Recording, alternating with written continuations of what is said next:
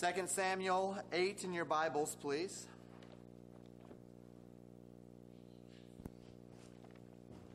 Second Samuel 8. Oh, that's there we go. Oh, still a little loud.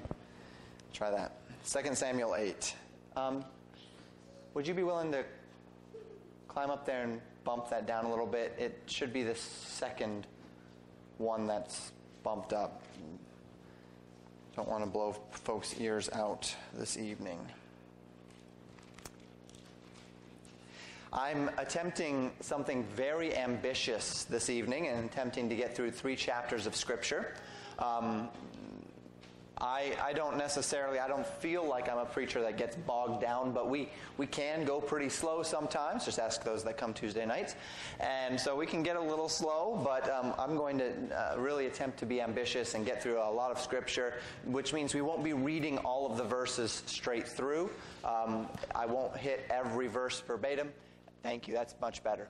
That's good. And um, as such, if uh, if you want to go back and perhaps read a little bit more of of what we're preaching, I would encourage you to do so maybe sometime this week. Just read through these three chapters. I'll talk through it.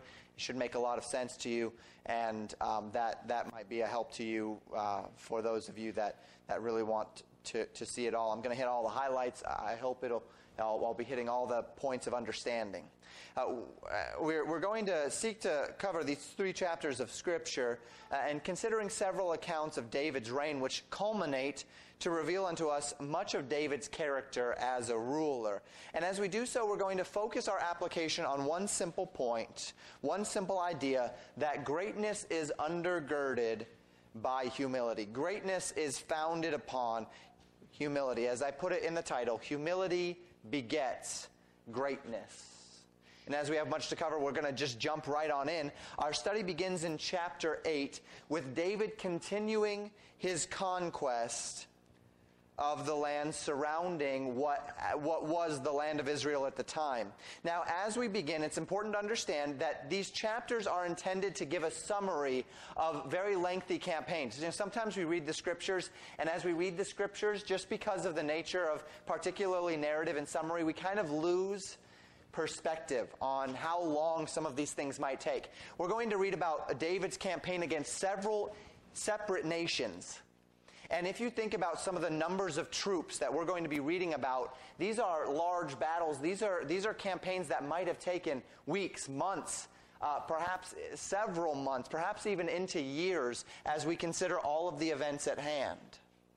And so don't lose perspective on that. We're not just covering, uh, we're, we're, not just covering a brief snippet of time. We're covering it uh, succinctly, but we're covering a, a, large portion of time. And as we continue through the, the, the succeeding chapters, chapters 11, 12, 13, some of the events that take place in those chapters are actually taking place during the events of chapters 8, 9, and 10. Do you get what I'm saying there? So 8, 9, and 10 are kind of lengthy summaries of, of, of wars and campaigns.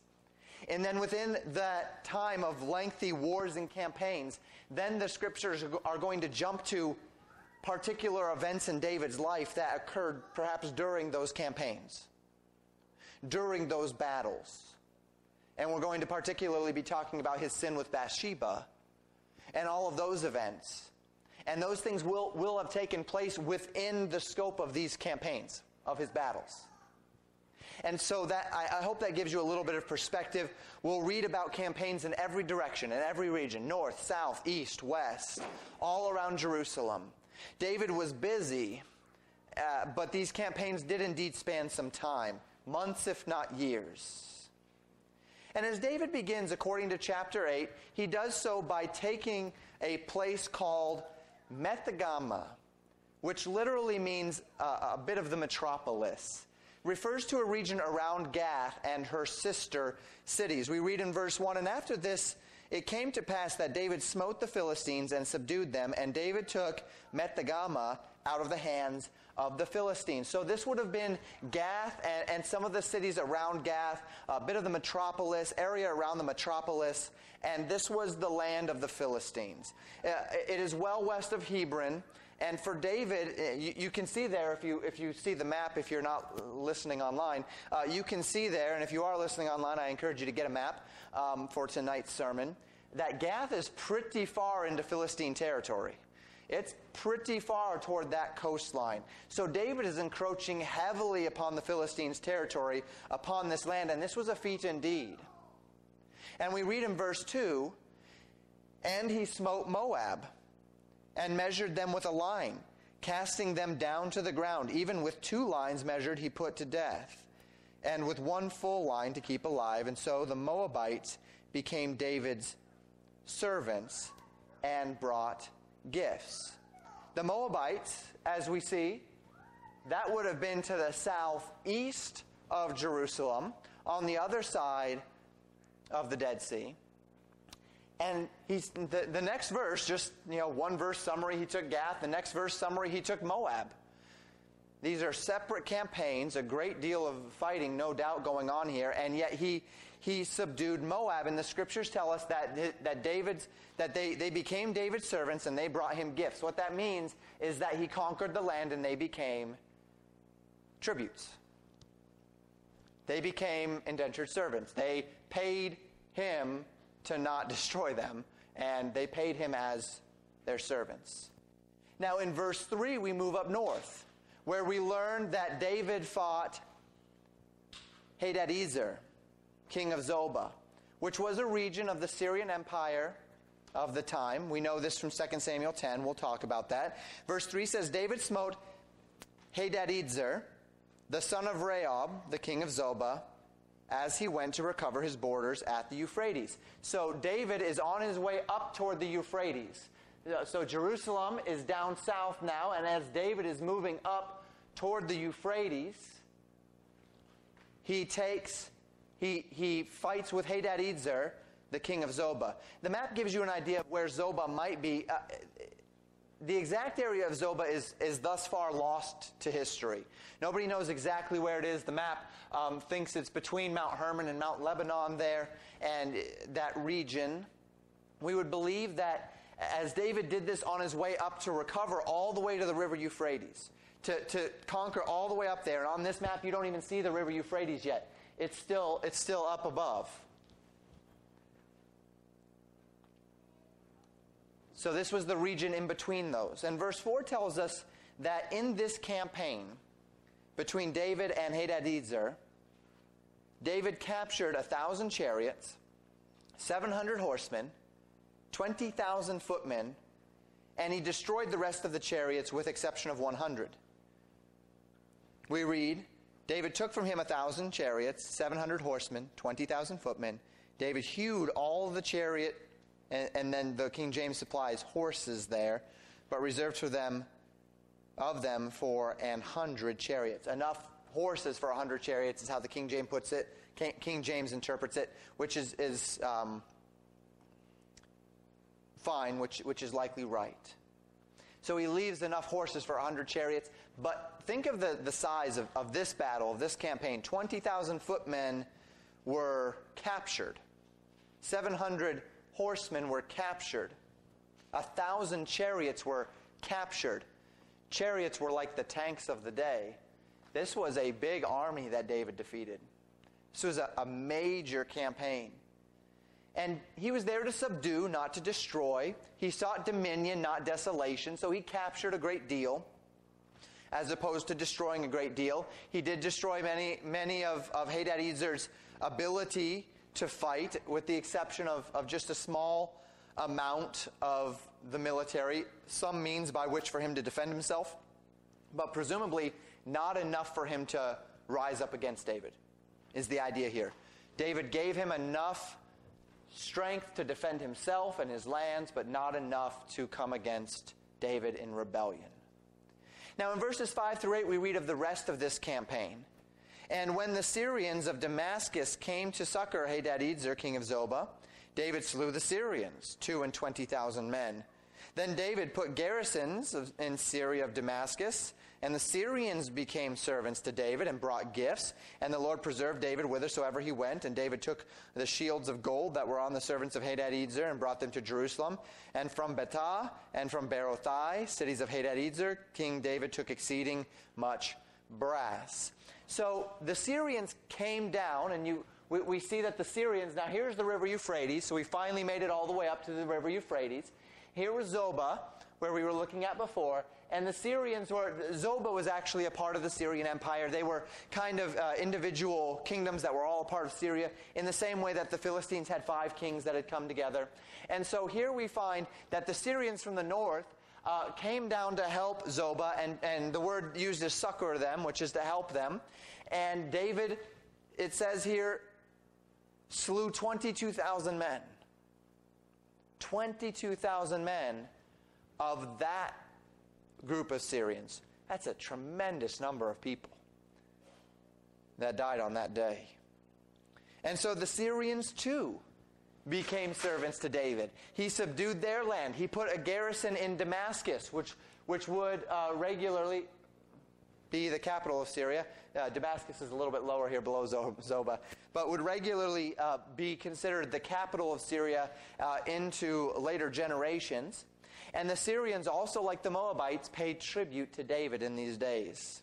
In verse 7, we find some insight just into how significant the defeat was. Uh, I read it already for you. Uh, the ceremonial shield. These weren't battle shields, they were ceremonial shields. How do we know that? Because gold is far too soft to be a, a metal to protect you in a battle. It would not be something you'd want to make a shield out of if you were actually going to fight a battle. The ceremonial shields were made of gold, and David took from the cities of Hadadezer all these ceremonial shields and a, a great amount of brass. Uh, as is the case in geopolitics, the more powerful one becomes, the more people take notice of you. And we find the king of Hamath, a man named Toi in 2 Samuel 8, or 2 in 1 Chronicles 18, took notice of David. And we read about this in verse 9. In verses 9 and 10, we read this When Toi, king of Hamath, heard that David had smitten all the host of Hadadezer, then Toi sent Joram his son unto King David to salute him and to bless him, because he had fought Hadadezer and smitten him. For Hadadezer had wars with Toi, and Joram brought with him vessels of silver and vessels of gold and vessels of brass, which also King David did dedicate unto the Lord. We'll pick up there in a minute. So the, the this king named Toi, T O I, Toi, had been at regular war with Hadadezer. If you look on the map here, Hamath would have been north of Hadadezer, there, king of Zobah. And in that area, we find that there was war. They had regularly gone back and forth. And having watched David so effectively subdue his enemy, he said, Hey, I like this guy. And so he sent his son, the prince, a man named Joram in the text here, saluted him and brought him gifts. Now, in 2 Samuel 8, we find that his son's name is Joram.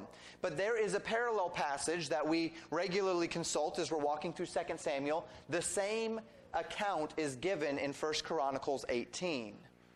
And in 1 Chronicles 18, Toi's son is given a different name. He's called Hadoram.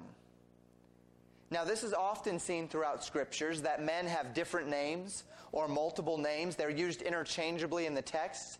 We need not ascribe this to error, only to a different perspective. A lot of people, as I was reading up on this this week, they said, clearly Joram is, is false. It's an error in the text because Joram is a Hebrew name and this young man was obviously Syrian or, or some sort of, um, uh, likely some sort of Syrian or, or some sort of Phoenician.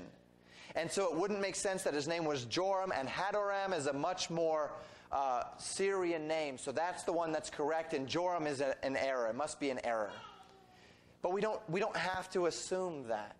And it doesn't even make sense, does it? I mean, it doesn't even make sense that over a thousand years of this text being transmitted, nobody caught that there was this huge discrepancy in names between 2 Samuel and 1 Chronicles. That doesn't even make sense that it would be a, a scribal error. We've mentioned several times already in this series that the events of 2 Samuel and 1 Chronicles are re- recorded from two very different perspectives. It seems that 2 Samuel um, is far more interpretive, whereas First Chronicles is, is more objective. Joram is far is a far more Israelitish name. Hadoram is a, a far more Aramaean name or Phoenician name. To this end, it might be that the prince became, and this is just one possible solution. It's possible that the prince became a good friend of Israel and of David, and so he was given a, a, a Hebrew nickname or he was given a Hebrew name. Perhaps he proselyted into the nation. Perhaps he came to David and he realized there's no God but this God, and he became, he, he proselyted into Judaism, and so they gave him a Jewish name. In this case, we would expect 2 Samuel to record that Jewish name and 1 Chronicles to record his official name to maintain his given name. That would make sense to us based upon how we, we read those two different accounts. Now, it's only speculation. I don't know why his name is Joram in 2 Samuel and Hadoram in 1 Chronicles. I, I can't tell you why. The text doesn't tell us why. But we know this all scripture is inspired by God. That God has promised to preserve his word. And that we can be confident that God has given to us in the Greek and the Hebrew that he has preserved an accurate accounting of history, of geology, of theology, of every area that the scriptures touch. We can be confident that God has inspired and preserved his word inerrant and infallible. So don't let that throw you. We often say that when we look into the Word of God and we don't understand it, the problem is not with the Word of God, the problem is with our understanding. And we need to remember that. Now, all of these riches, the text tell us in verses 11 through 14, David dedicated to the Lord. Verse 11, which also King David did dedicate unto the Lord with the silver and the gold that he had dedicated of all the nations which he subdued, of Syria and of Moab and of the children of Ammon and of the Philistines, of Amalek, and of the spoil of Hadadezer, the son of Rehob, the king of Zobah. And David got him a name when he returned from smiting of the Syrians in the valley of Salt, being 18,000 men. And he put garrisons in Edom. Throughout all Edom, he put he garrisons. And all they of Edom became David's servants. And the Lord preserved David whithersoever he went. So we find that as David's fame um, grew, sub, uh, after subduing Syria, he then also subdued Edom. And once again, if, if you uh, jump to the map, you find that Edom is below Moab. So again, we, we've gone west, right? We've gone west to Gath and the Philistine nations. Then he went southeast to Moab. Then he went north to Hadadezer and to Syria. Now he's going southeast and, and more south still to Edom. And he is subduing all of the nations for this one purpose to take the land that God had promised to Israel. That's what it said earlier in the text, that he's going to recover the land up to the Euphrates, right? Why recover it? Because that's, that's their land, given to them by God, promised to them by God and David wants it. So we read of David's kingdom condition in the final verses of chapter 8, verses 15 through 18. And David reigned over all Israel, and David executed judgment and justice unto all his people. And Joab, the son of Zeruiah, was over the host, and Jehoshaphat, the son of Alihud, uh, uh, uh, excuse me, Ahilud, there we go, was recorder, and Zadok, the son of Ahitub, and uh, Ahimelech, the son of Abiathar, were the priests, and Seraiah was the scribe, and Benaiah, the son of Jehoiada, was over both the Kerethites and the Pelethites, and David's sons were chief rulers. We'll come back to that in a moment. Proverbs 29, verse 2, tells us this When the righteous are in authority, the people rejoice, but when the wicked beareth rule, the people mourn. We all can bear witness to that today. As the wicked are in rule over us, the people are indeed mourning. By this reckoning, David's people were without question a happy people. The scriptures tell us David did judgment and justice. The people's authority was a man of righteousness. Wicked leaders inspire nothing but anger, loss, mourning, sorrow. Righteous leaders bring joy and rejoicing. So in the state of David, in David's days, the state of Israel was one of rejoicing indeed. Now we're also in these final verses introduced formally to David's supporting cast. We might call it his cabinet, whatever you want to call it. Jacob was his general, or excuse me, Joab was his general. He was the captain of his host. He was the man who led the armies. Jehoshaphat was his recorder, a high position designed to chronicle the events and decrees of the king. Zadok and Ahimelech were the priests, uh, and they would continue so for some time. Excuse me. Uh, Seraiah was the scribe, intended to know the law, so that when the, if the king had any questions about the law, the scribe would know the law and interpret the law. Benaiah was over the Kerethites and the Pelethites. Say, now who are those? These were a band of men who were organized for the purpose of protecting the king. They were actually, it would seem from Scripture, a Philistine clan, which is interesting, but not uncommon. Uh, they were perhaps men who had followed David during his exile days. We don't know that. But this is actually not an uncommon thing in history for monarchs to hire a, a, a band of foreign mercenaries to be his protectors. Why would that be? Because foreign mercenaries have no stake in the king. They're not going to want to, they don't care about overthrowing the king. They don't care about uh, a subversion. They are foreigners. And because they're foreigners, they're not interested in the, in the intrigue. And so they might be a little more objective to protect the king because the king is paying them to do so. And it seems as though uh, that would be why. They would be perhaps, um, they, they would be removed from the typical temptations that might arise from family or from friends or nationalism as it relates to the king's protection. We might call them David's Secret Service. That would effectively be what they were.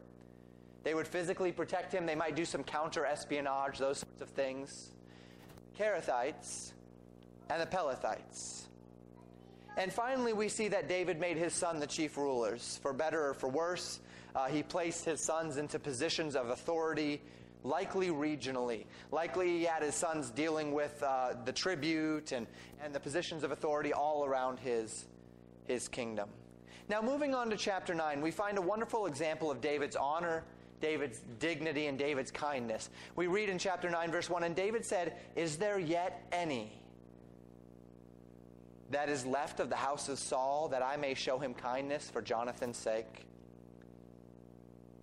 We remember from our series in 1 Samuel a tremendous love that David and Jonathan had one for another, being knit together like brothers. And it is likely, however, that, that David's intentions here are, are specifically tied to a, re, a certain request that Jonathan made of David just before David went into exile. And we read about this request, we read uh, about this interaction in 1 Samuel 20, verses 14 and 15. Jonathan is speaking to David, and he says this. And thou shalt not only while yet I live show me the kindness of the Lord that I die not, but also thou shalt not cut off thy kindness from my house forever. No, not when the Lord hath cut off the enemies of David, everyone from the face of the earth. Jonathan and David are talking, and Jonathan recognizes that David's going to be the king in Israel. That means, of course, that Jonathan is not, right?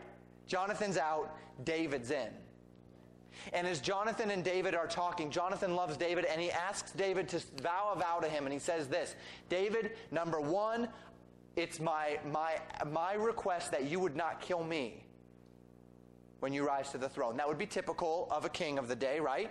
You rise to the throne, you kill those that would compete for that throne.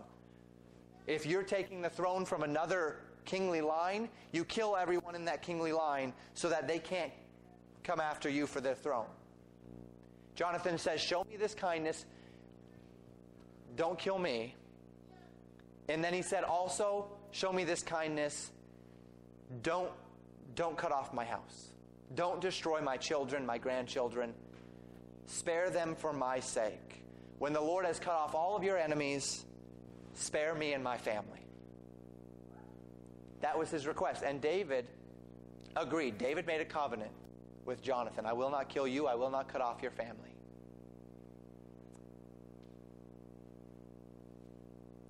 Well, David is unable to show kindness to Jonathan.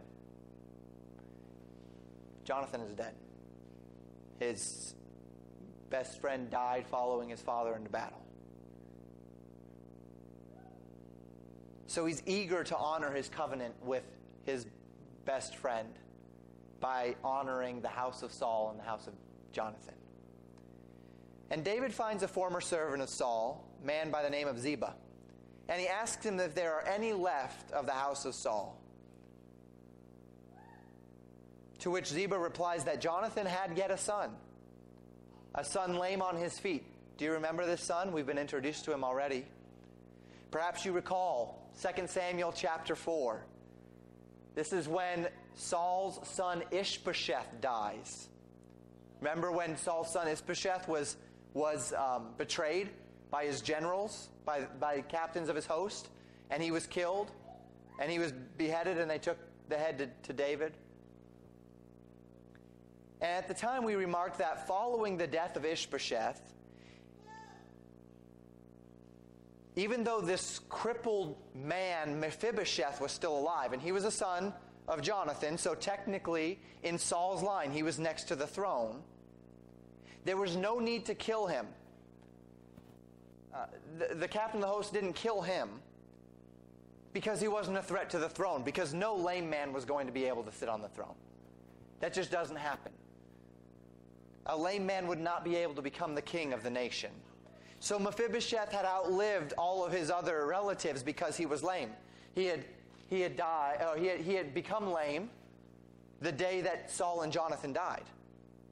When, when it was heard that Saul and Jonathan had died and, and, and the army had been smitten, Mephibosheth's nurse tried to pick him up and run with him, and she dropped him, and he, he became a, he, he was paralyzed from the waist down when, when she dropped him at the age of five.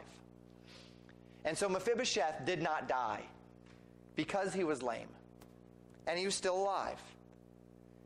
He outlived the destruction of his grandfather's house and was yet alive when David inquired of Ziba. So David sent for Mephibosheth, and we read of their interaction in verses 6 through 8.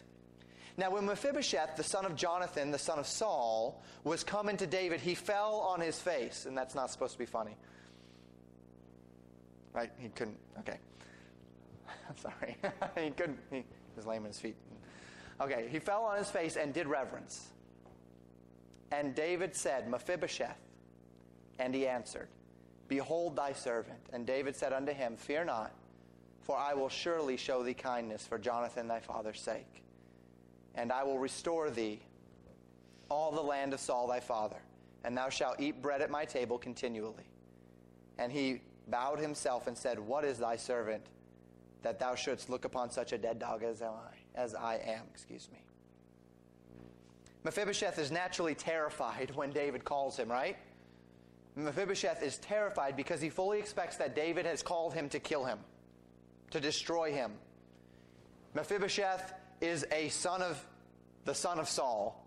Saul was the one who tried to kill me for years. Mephibosheth is quite and understandably afraid here. As such, Mephibosheth would expect to die. Instead, however, David tells him, Don't fear. And he promises to show kindness to him for the sake of his father, Jonathan.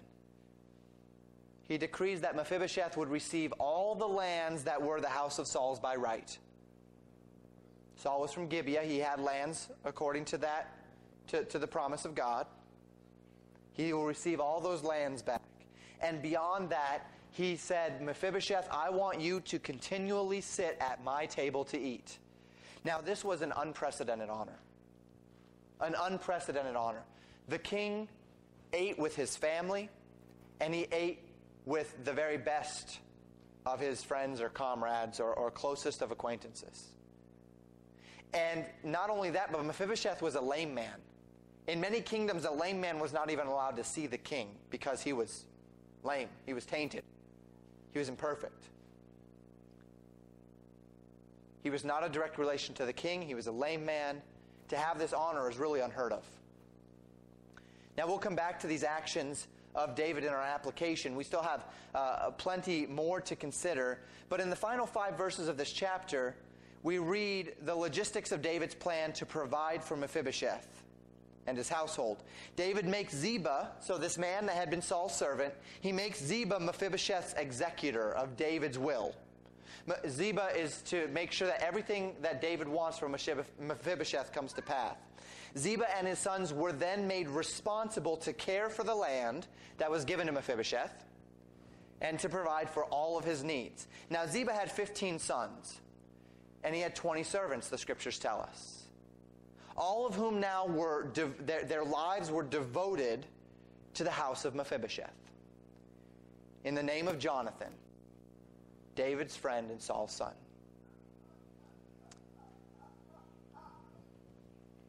Now we hasten to chapter 10. Actually, we're doing quite well on time. Where David continues to extend his kindness to others. David had heard of heard that the king of Ammon had died. A king named Nahash, according to 1 Chronicles 19, verse 1. And that his son had taken the throne. And so we read in verse 1 And it came to pass after this that the king of the children of Ammon died, and Hanun, his son, reigned in his stead. Then said David, I will show kindness unto Hanun, the son of Nahash, as his father showed kindness unto me. And David sent to comfort him by the hand of his servants for his father. And David's servants came into the land of the children of Ammon. Uh, Nahash had not had a good relationship with Saul. As a matter of fact, if you think way back to 1 Samuel 11, Saul's first military campaign, when a couple of the, the uh, cities in Israel were surrounded and they sent to the king, and remember that the, the enemy king said, Here's the deal. If you surrender to me, I'll pluck out your right eye, but, and then you'll serve me, but you'll live. If you don't surrender to me, I'm going to destroy you. And they said, Give us some time to, to get back with you. And they sent to Israel to see if anyone would help them. And the Spirit of the Lord came upon Saul, and Saul went and he destroyed that army. That was the army of Nahash. That was the army of this king. That was the Ammonites that fell in that battle. So, not a great relationship between Saul and the kingdom of Ammon. But David had a good relationship with Nahash for whatever reason. Perhaps in, in the days of David fleeing from Saul, perhaps David got some help from Nahash. The enemy of my enemy is my friend type thing. So perhaps it was in the days of David's exile that that good relationship was formed. Nahash had shown kindness unto David, and while, while it's not recorded, um, David desires to comfort Nahash's son and support this new king, the king of the Ammonites. So David sends servants. But the princes of Ammon were not comforted, nor were they impressed by David's actions. And we read in verse 3 And the princes of the children of Ammon said unto Hanun their lord, Thinkest thou that David doth honor thy father, that he hath sent comforters unto thee? Hath not David rather sent his servants unto thee to search the city and to spy it out and to overthrow it? The princes determined that David's actions were not a gesture of kindness, they were rather a gesture of espionage. He came to scout out the land. Now, from a practical perspective, we can understand this, right? Ammon is just to the east of, of Jerusalem, just over the Jordan River. David has conquered to the west, to the north, and to the south, and to the southeast. He's literally made everybody but Ammon his tribute. Might make sense that Ammon was next, right? That, that, that would make sense from a strategic perspective. It's not an unreasonable sus, uh, suspicion. And the prince, uh, the new king of the Ammonites, listened to his advisors. And verse 4 tells us Wherefore Hanun took David's servants and shaved off one half of their beards and cut off their garments in the middle, even to their buttocks, and sent them away. So rather than accepting with gladness this gesture of kindness, he, he made a definitive act of defiance. This was an act of, of war against David, a deliberate offense to the whole of David's kingdom and house. I mean, he didn't just send them away, he took these men and he shaved off half of their beards, which in Oriental cu- cultures is man's greatest ornament. Beards come and beards go in our culture. In their culture, that's, the man, that's a man's thing. That's, that's his ornament. That's his grace. It's his beard. It's his ornament. So they shaved half the beard. And then also cut off half of their clothing, exposing their bodies. And it would have been a, a skirt, a robe. And so they cut off half of it from the ground up, exposing them up to their backsides. Extremely embarrassing, extremely offensive, extremely offensive for, to do to an ambassador of another nation. He sent them away in utter humiliation, and David is livid. He is livid at this offense. He tells them to remain in Jericho. Now, Jericho was right on the other side of the Jordan, right? It had not been rebuilt yet. It was just rubble. But, but he told them, remain there until your beards grow back. And then he received them back into Jerusalem. They were able to stay there until their dignity was, was, was restored, effectively. Their beards grew back. They did not have to face the nation in in a state of, of humiliation. Now, Ammon realizes at this point that he has initiated open war with Israel. He knows that. And he knows that, that alone he has no chance. I don't quite understand why he did it. I mean, other than uh, obviously his advisors, you know, we need to take the first step. We need to be offensive here. I guess, whatever. But he knew that he could not take on David alone. So he enlists the help of Syria. Yes, this is the same Syria that has already been conquered that is under David tribute. Now, obviously, Syria would not be happy to be under the tribute of David, right? So, so they enlist the help of Syria, and so they create a situation here where David is going to have to fight a battle on two fronts. He's going to have to fight the Syrians from the north and the Ammonites from the east. You see where Ammon is there on the map now? Directly east of Jerusalem.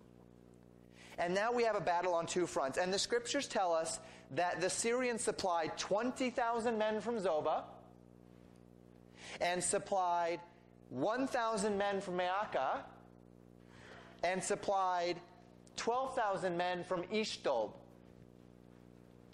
or Tob. 33,000 men from Syria coming down. Now, Joab sees that he's going to be battling on two fronts, right? Joab is the captain of their host. He sees that he's going to be he's going to be battling on two fronts. So verse 9 tells us that he took the best of his military to fight the 33,000 men of Syria. Look at verse 9. It says, When Joab saw that the front of the battle was against him before and behind, he chose all of the choice men of Israel and put them in array against the Syrians, and the rest of the people he delivered into the hand of Abishai, his brother, that he might put them in array against the children of Ammon. Ammon was obviously, even with the Syrians already having been subdued, Ammon is obviously the weaker, the weaker military might here. Ammon does not have, is not really a threat. So Abishai is going to fight the Ammonites with kind of the remnants of the military, and Joab is going to take the elite force, the force that's been fighting for years, and he's going to put them up against the Syrians. And notice his strategy he says in verse 11, If the Syrians be too strong for me, then thou shalt help me. Then you'll send people my way. But if the children of Ammon be too strong for thee, then I will come help thee. I'll send some men your way.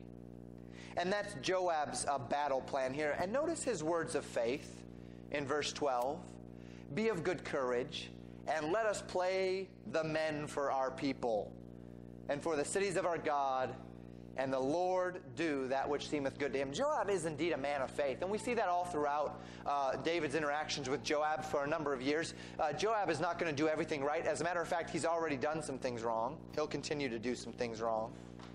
But he's a man of faith. And he says, Be of good courage, fight for God, fight for country, and then we'll just let the Lord do what the Lord is going to do. So he says, Let's get this done. Let's be men. Let's do this. And indeed they fight. And the scriptures tell us, verse 13 Joab drew nigh, and the people that were with him unto the battle against the Syrians, and they fled before him. The Syrians fled before Joab. And when the children of Ammon saw that the Syrians were fled, they fled, they also before Abishai, and entered into the city. So Joab returned from the children of Ammon and came to Jerusalem.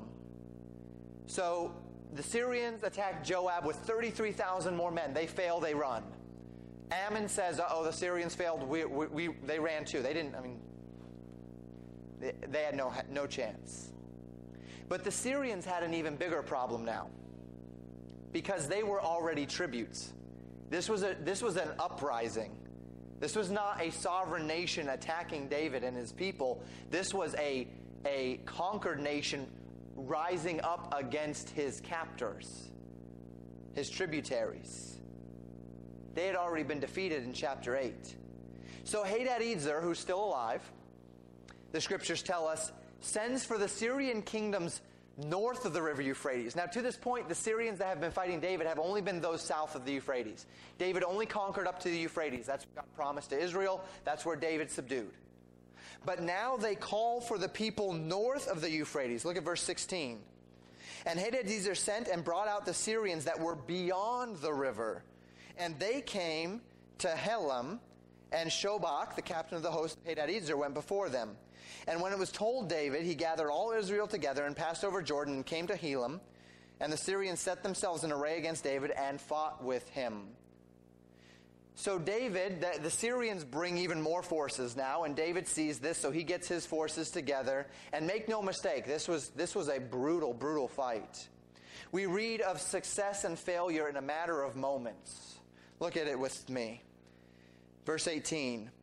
And the Syrians fled before Israel, and David slew of the men, slew the men of 700 chariots of the Syrians, and 40,000 horsemen and smote Shobach, the captain of their host, who died there. And when all the kings that were servants to Hadadezer saw that they were smitten before Israel, they, they made peace with Israel and served them. So the Syrians feared to help the children of Ammon anymore.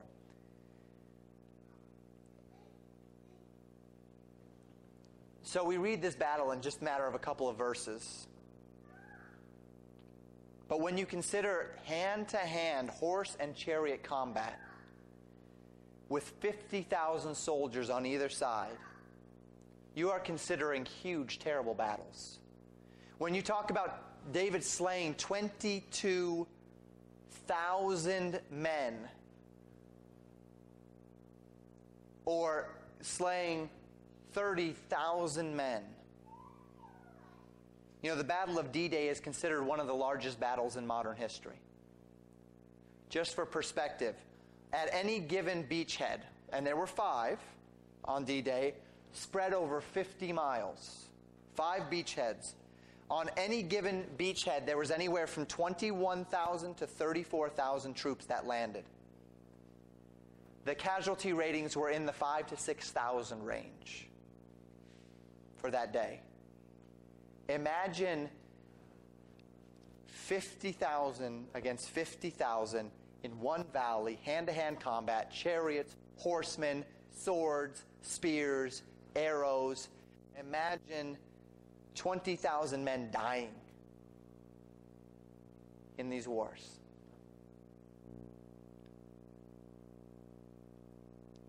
That kind of a battle is not one any modern general would ever be interested in repeating. But over the early days of David's reign, there were numerous such battles with massive armies fighting in close quarters. So the Syrians failed their campaign. We read it already. David killed 700 chariots worth of men. How many men per chariot? Two, three? 40,000 horsemen died. 40,000 horsemen died. And then the captain, Shobach, he, he died as well. The captain of Hadadezer's force, the general general died. Now, at this point, Syria was utterly defeated. The, the northern Syrians made peace. Southern Syrians were under tribute, and the Syrians said, Look, Ammon, we're not helping you anymore. And this ends our exposition of these chapters of Scripture. Seeing all of this and understanding David's interactions here. Now, as we transition to our application this evening, I would like for us to turn our minds back to David's actions on behalf of Jonathan and Mephibosheth.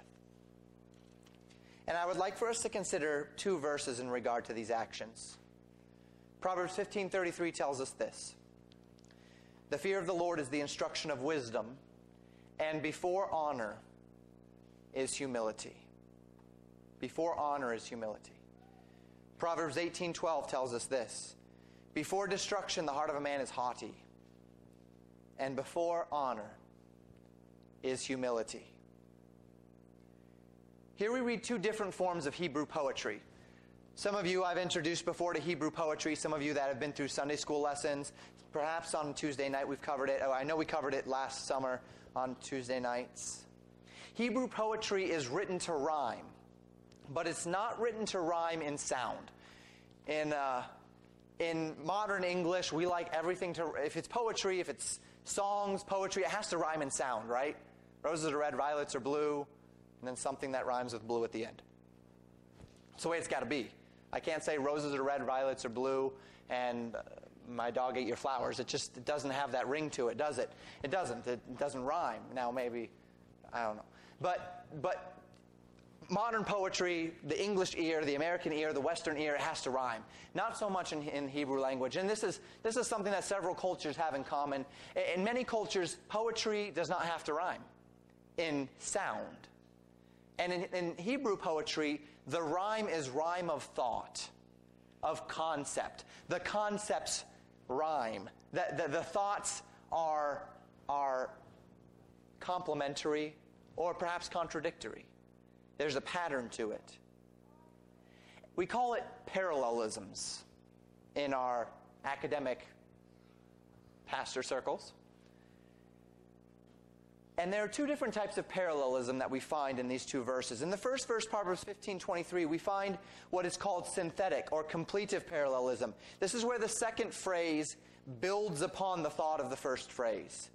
The fear of the Lord is to learn wisdom, and building on that, before honor is humility. There's a link in this concept, in this parallelism, between fearing the Lord and being a man of humility and thus honor. And there's that link there because it's completive, it's, it, it, it brings them together. Added to the thought of wisdom is honor through humility. Now, in the second proverb, Proverbs 18:12, you see what we would call contrastive or uh, antithetical parallelism. It's where the second phrase contrasts with the first phrase, and it helps you understand what what something is by contrasting it with what it's not. I tell you, this is a powerful this is a powerful thing. Helping a person understand what something is by helping them understand what it's not. You know, my, my uh, wife and I talk to people that read our website quite regularly, and there's one page on our website that people absolutely love. Our website's very thorough. Tells you everything you need to know about our church, our doctrine, our thought process, everything. But every person that I've talked to that said, hey, I like your website, they always talked about one page that they love the most. They say, you have a page called What We Are Not.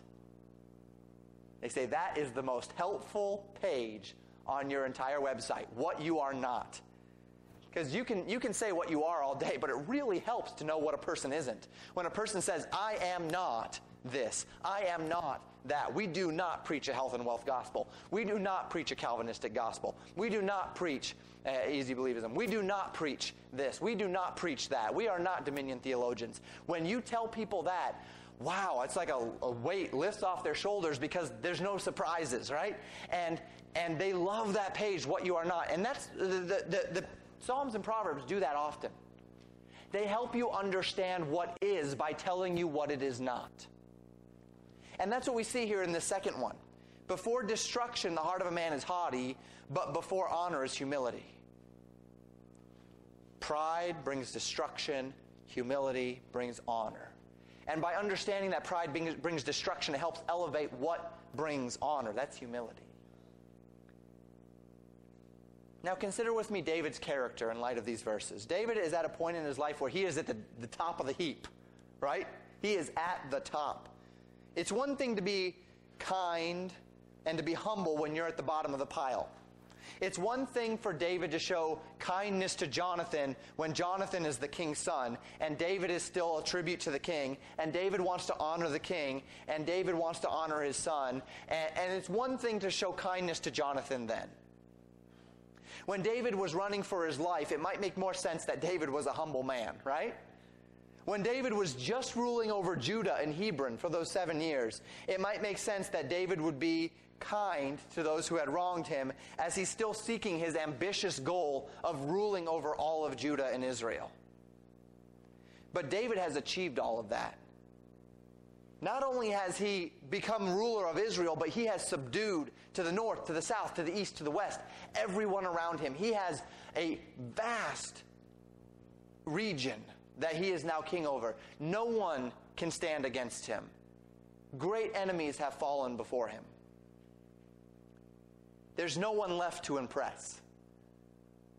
There's no reason to keep up pretenses. He has no need to form alliances which are against his will or against his best interests. And it is when David is in this place, when David is at the very top of the heap, that he takes, he thinks carefully enough, he takes it upon himself to personally find and bless beyond any reasonable nature the grandson of the man who wanted him dead for the sake of his best friend Jonathan. Had David not blessed Mephibosheth in this matter, no one would have known. No one would have cared. Mephibosheth certainly, certainly wasn't expecting it. As a matter of fact, I can imagine that Mephibosheth spent his days hoping that David would never think of him because he didn't want to die. No one would be able to fault David for protecting himself after so many years of danger and despair, for, for wanting to have just a little bit of a prick, a little bit of a shove off to, to Saul and his family after all of the misery that Saul had put him through. But here's the thing David was a genuinely humble man. A man who saw the events of this life as bigger than himself. He was a man who understood that character and honor and justice and righteousness are like seeds that are planted in the ground, which, though they have no immediate advantage, work in the lives of those who live by these divine virtues, divine blessings, which cannot be measured. And what we're talking about, what we always talk about, what the whole of the Christian life is founded upon is faith. Faith is that which causes us to yield what our eyes or our understanding or even our emotions want from us or perceive in this life in deference to spiritual wisdom. That first verse in Proverbs links humility to wisdom. See, humility is not always the expedient thing to do, the emotional thing to do, the, the logical thing to do. As a matter of fact, pride can get you pretty far. Just look at our presidential race.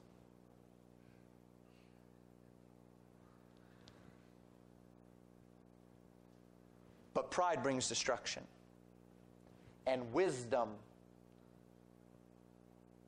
is humility, which brings honor. David could have, by all human reasoning, at the very least ignored Mephibosheth and at best destroyed him. Instead, David goes the other way. He shows mercy beyond expectation, love beyond degree, honor above reckoning. He, he is humble. And men and women, we read many amazing feats of David today. David, we read in these three chapters, he subdues armies, he subdues kings, he leads his nation with might. But do you know what in these three chapters is really the great act of David? What really solidifies his honor and his greatness? It's not that he conquered the Philistines or the Syrians or the Edomites or the Moabites or the Ammonites. Five whole kingdoms he conquered in these three chapters. What brought this man honor, what makes him great, is his humility. David was a man who loved God enough to elevate grace above self interest. David was a man who loved God enough to honor the covenant he had made with his friend. Now, no one here is a king, right? I don't think. But we have fathers, we have mothers, we have leaders at work, older siblings, we have a pastor, we have church leaders, we have those who are in no discernible place of leadership, and yet you interact with friends, you interact with siblings, you interact with neighbors daily, weekly. And regardless of your position, the principles of divine wisdom ought to matter to you. From a human perspective, you will come into instances in your life where you will have the opportunity to assert your right. In pride, to stand up and say, This is mine, I'm going to take it, I'm going to do it. Actions with which others might say, You go. That's completely reasonable. You do it. No reason not to. You deserve it. But those who are great in the eyes of the Lord, brothers and sisters in Christ, are not those who assert their rights at the expense of others. They are not those who make selfish demands. They are not those who get to the top and then put down everybody who can challenge them. The greatness of a man in the eyes of the Lord is gauged on the basis of faith and humility. Men ascribe greatness to warriors, victors, champions.